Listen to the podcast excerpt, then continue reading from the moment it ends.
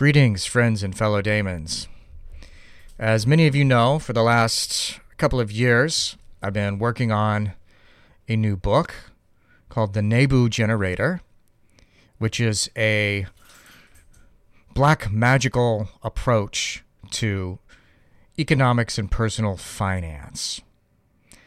You could almost call it a money magic book, but it's not quite that because it is money magic, but not in the ordinary sense that that is usually thought of because it taps into a higher form of magic, uh, what we like to call greater black magic, magic of self transformation. So it begins with changing the self and changing one's habits before anything else.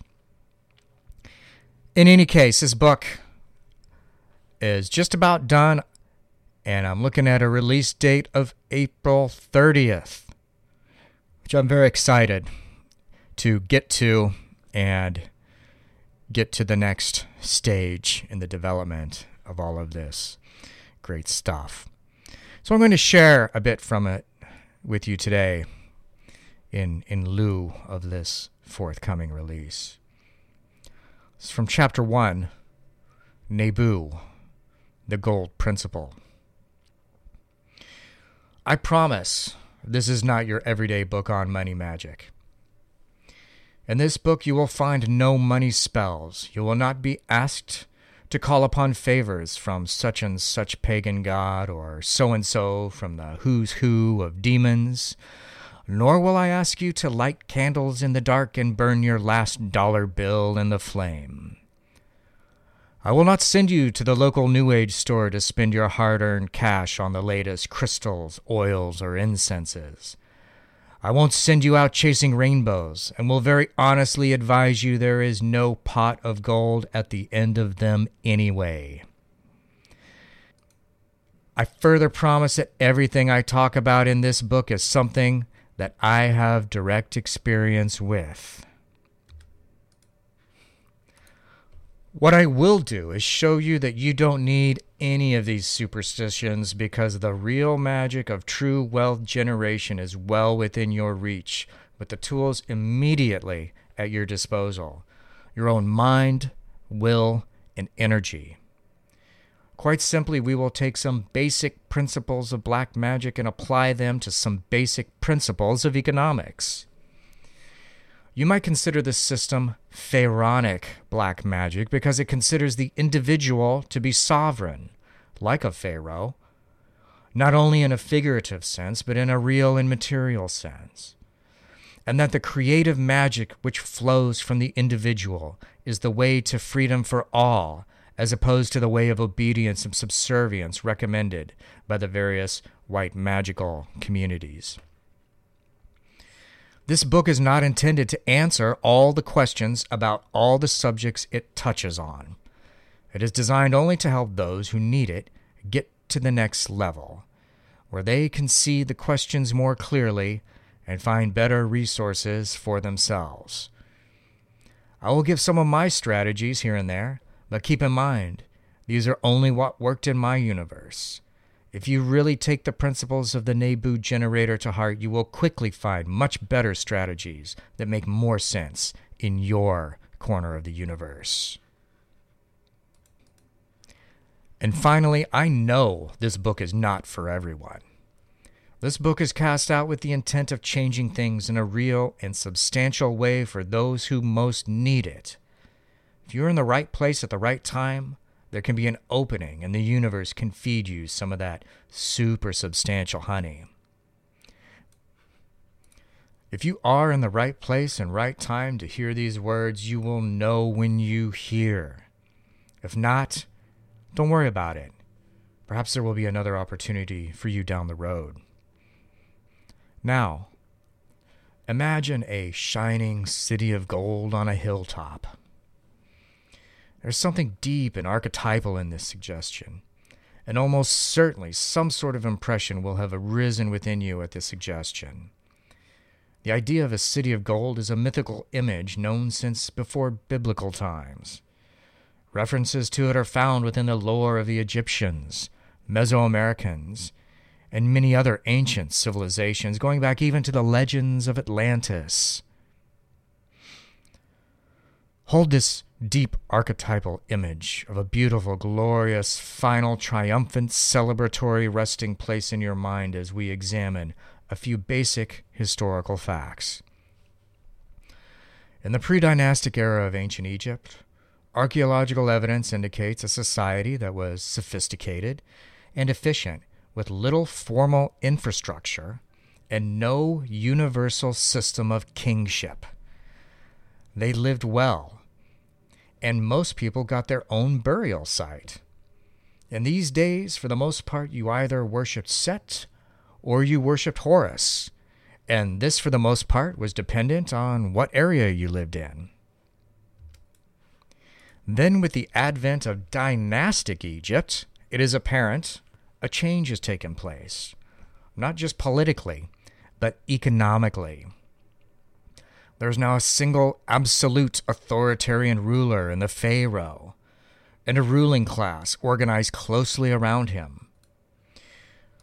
By the time of the 18th dynasty, there is clear evidence of slavery, chattel, bonded, and debt slavery. Over this 3,000 plus year timeline, there is evidence of financial stability as well as several periods of financial instability, times when the money failed. There is also archaeological evidence of efforts by the ruling class to manipulate the monetary system in order to finance personal projects or military campaigns. At times, we see a very small ruling class receiving exaggerated, elaborate, and expensive burials. Think of the Great Pyramids here, where thousands labor for decades to produce a burial site for one man's household, while the non ruling classes are conspicuously absent from burial sites. Contrast this with the dynastic period, where even common people were buried along with elements of personal property. By the time Alexander the Great marches in his troops in 332 AD, it is a fragile Egypt, having suffered dearly from years of financial and military interventions by the Pharaonic class. An era was ending. The city of gold was over. Egyptologists generally identify three intermediate periods in the ancient Egyptian timeline.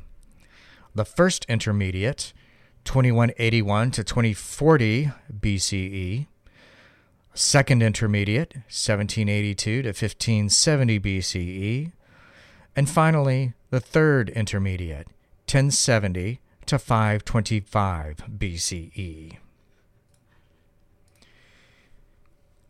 Each intermediate period is marked by a breakdown of centralized government.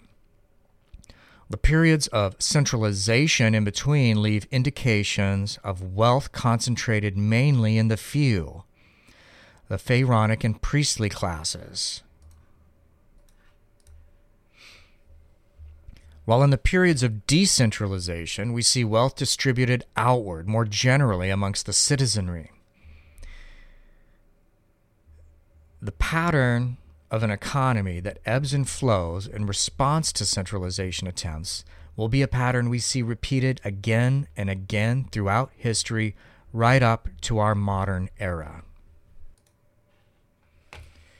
This pattern might also be equated to the ancient Teutonic model of alternating ages of fire and ice. Now, if you've spent some time studying the left hand path, you will likely have encountered this model previously. The only new thing I am suggesting here is that we apply the principle to the realm of economics. In an age of ice, there is a heavy centralization of authority.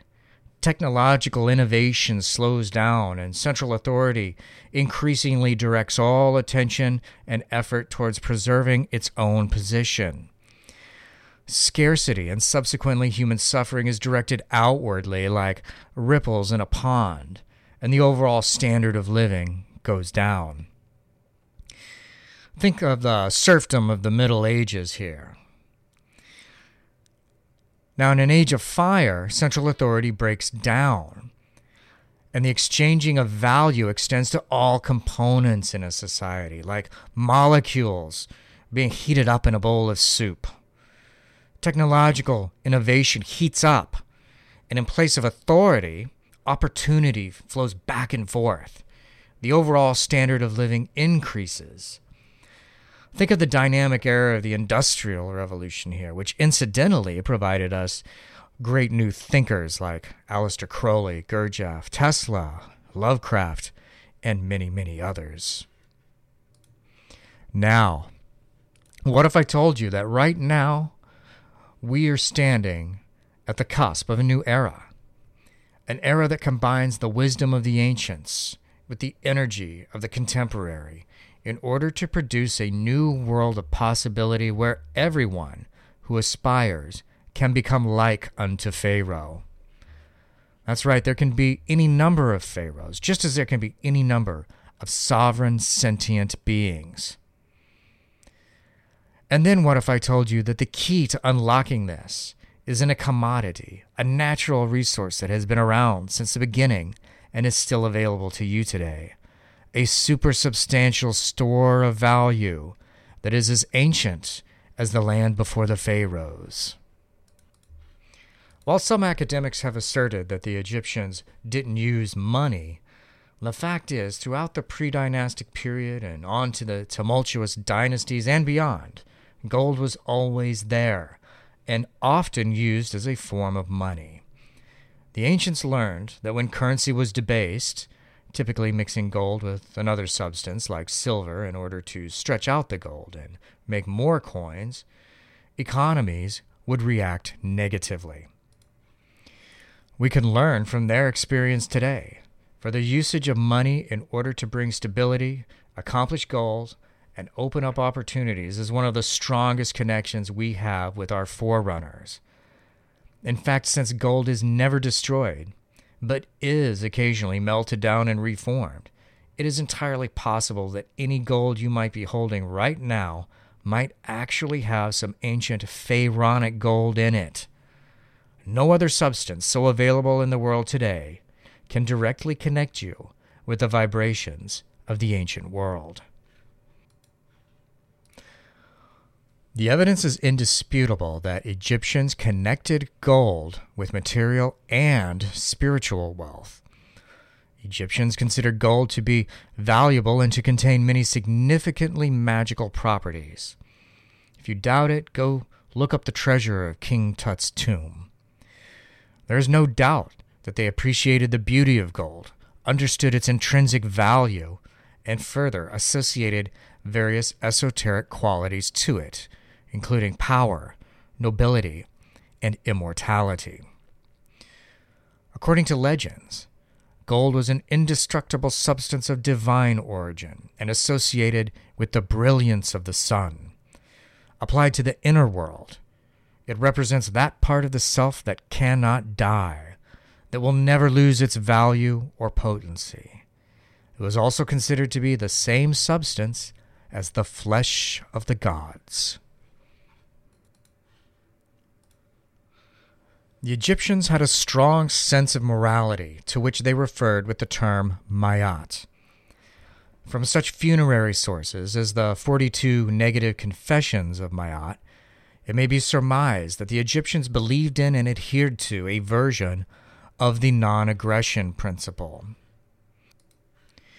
The non aggression principle, also known as the non aggression axiom, is an ethical stance asserting that aggression is inherently wrong and that one of the fundamental natural rights of a human being is the right to not be aggressed against. Consider these excerpts from the Papyrus of Ani, which the deceased was expected to be able to earnestly claim before the scales of Ma'at in order to be allowed into heaven. I have not committed robbery with violence. I have not stolen. I have not slain men and women. I have not stolen grain. I have not purloined offerings. I have not stolen the property of the gods. I have not uttered lies. I have not carried away food. This is just a small sampling, but in each line is a clear moral acknowledgement of individual rights to life, liberty, and property.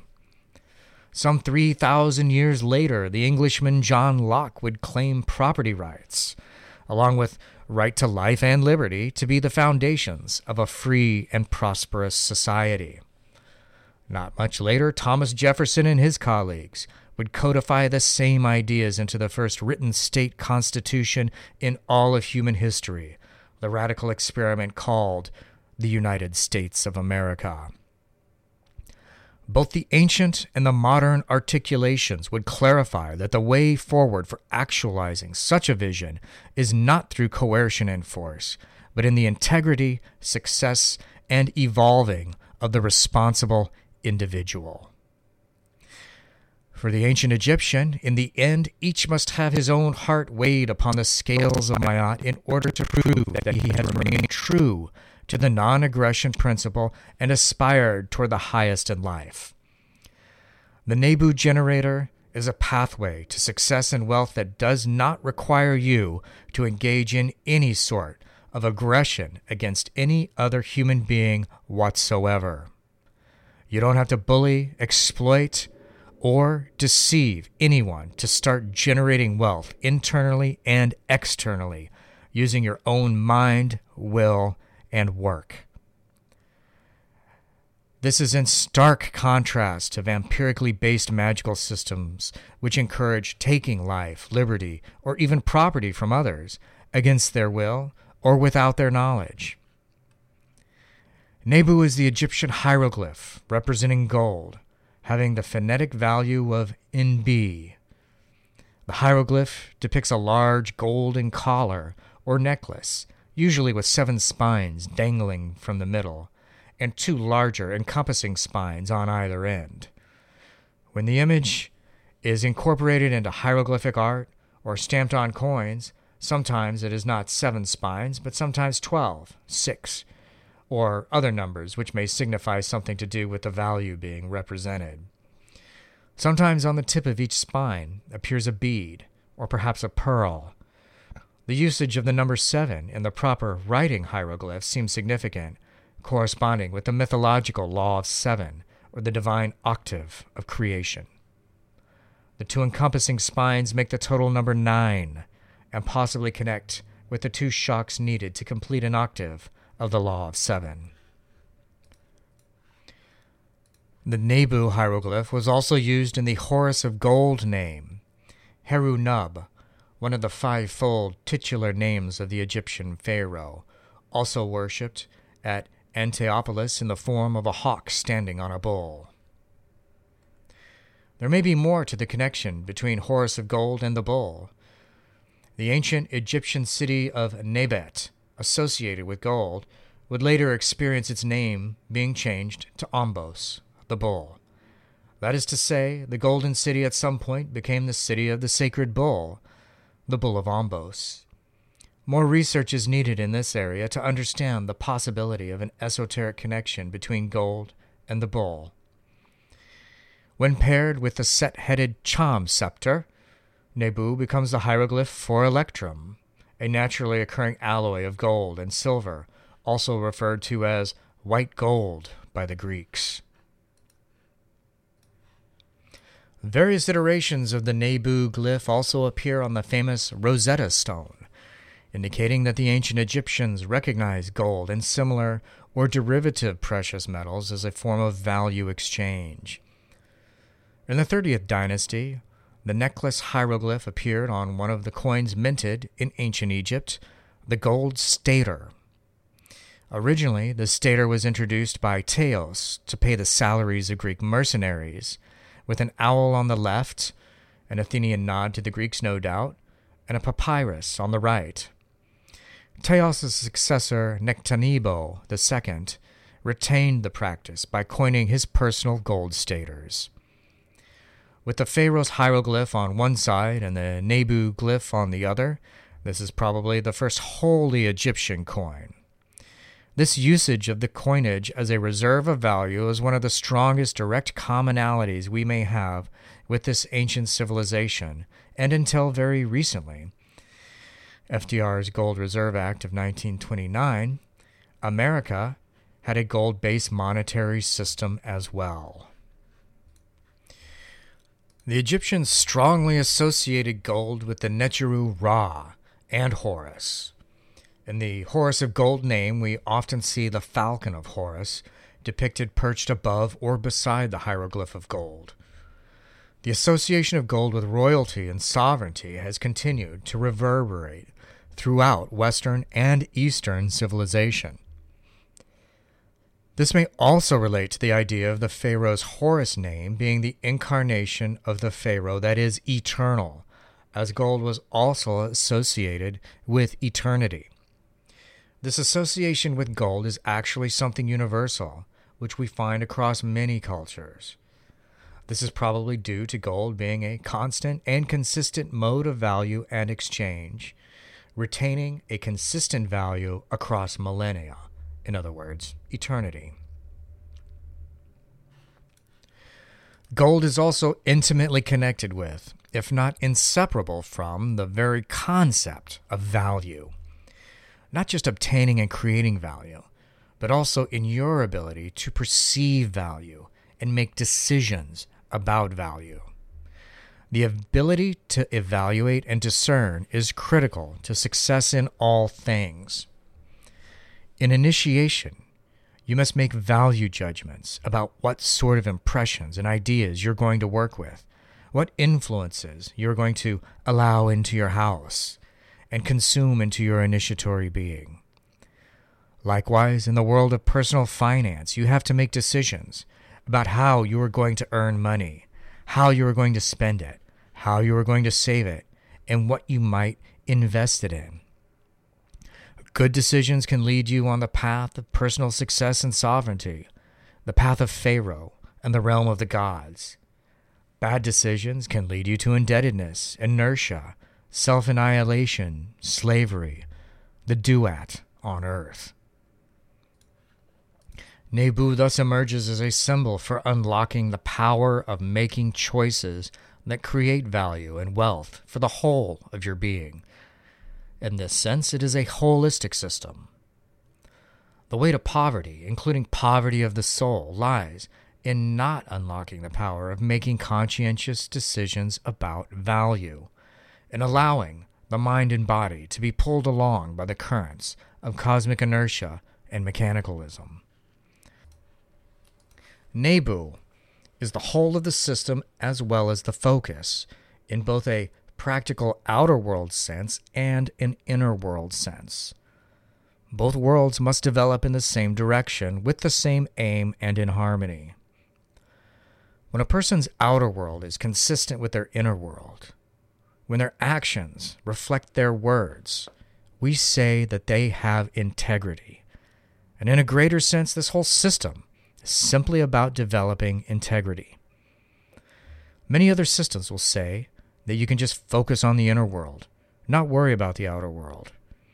Even more will say, focus only on the outer world and forget about the inner. In this system, both develop in harmony. You cannot grow truly wealthy in your pocketbook without also growing truly wealthy in spirit. In this system, both worlds feed each other. In all of this, a new quality of attention will emerge. A certain kind of divided attention, in which you are paying attention to your inner world and outer world at the same time and applying to each the same principles of value creation and wealth generation.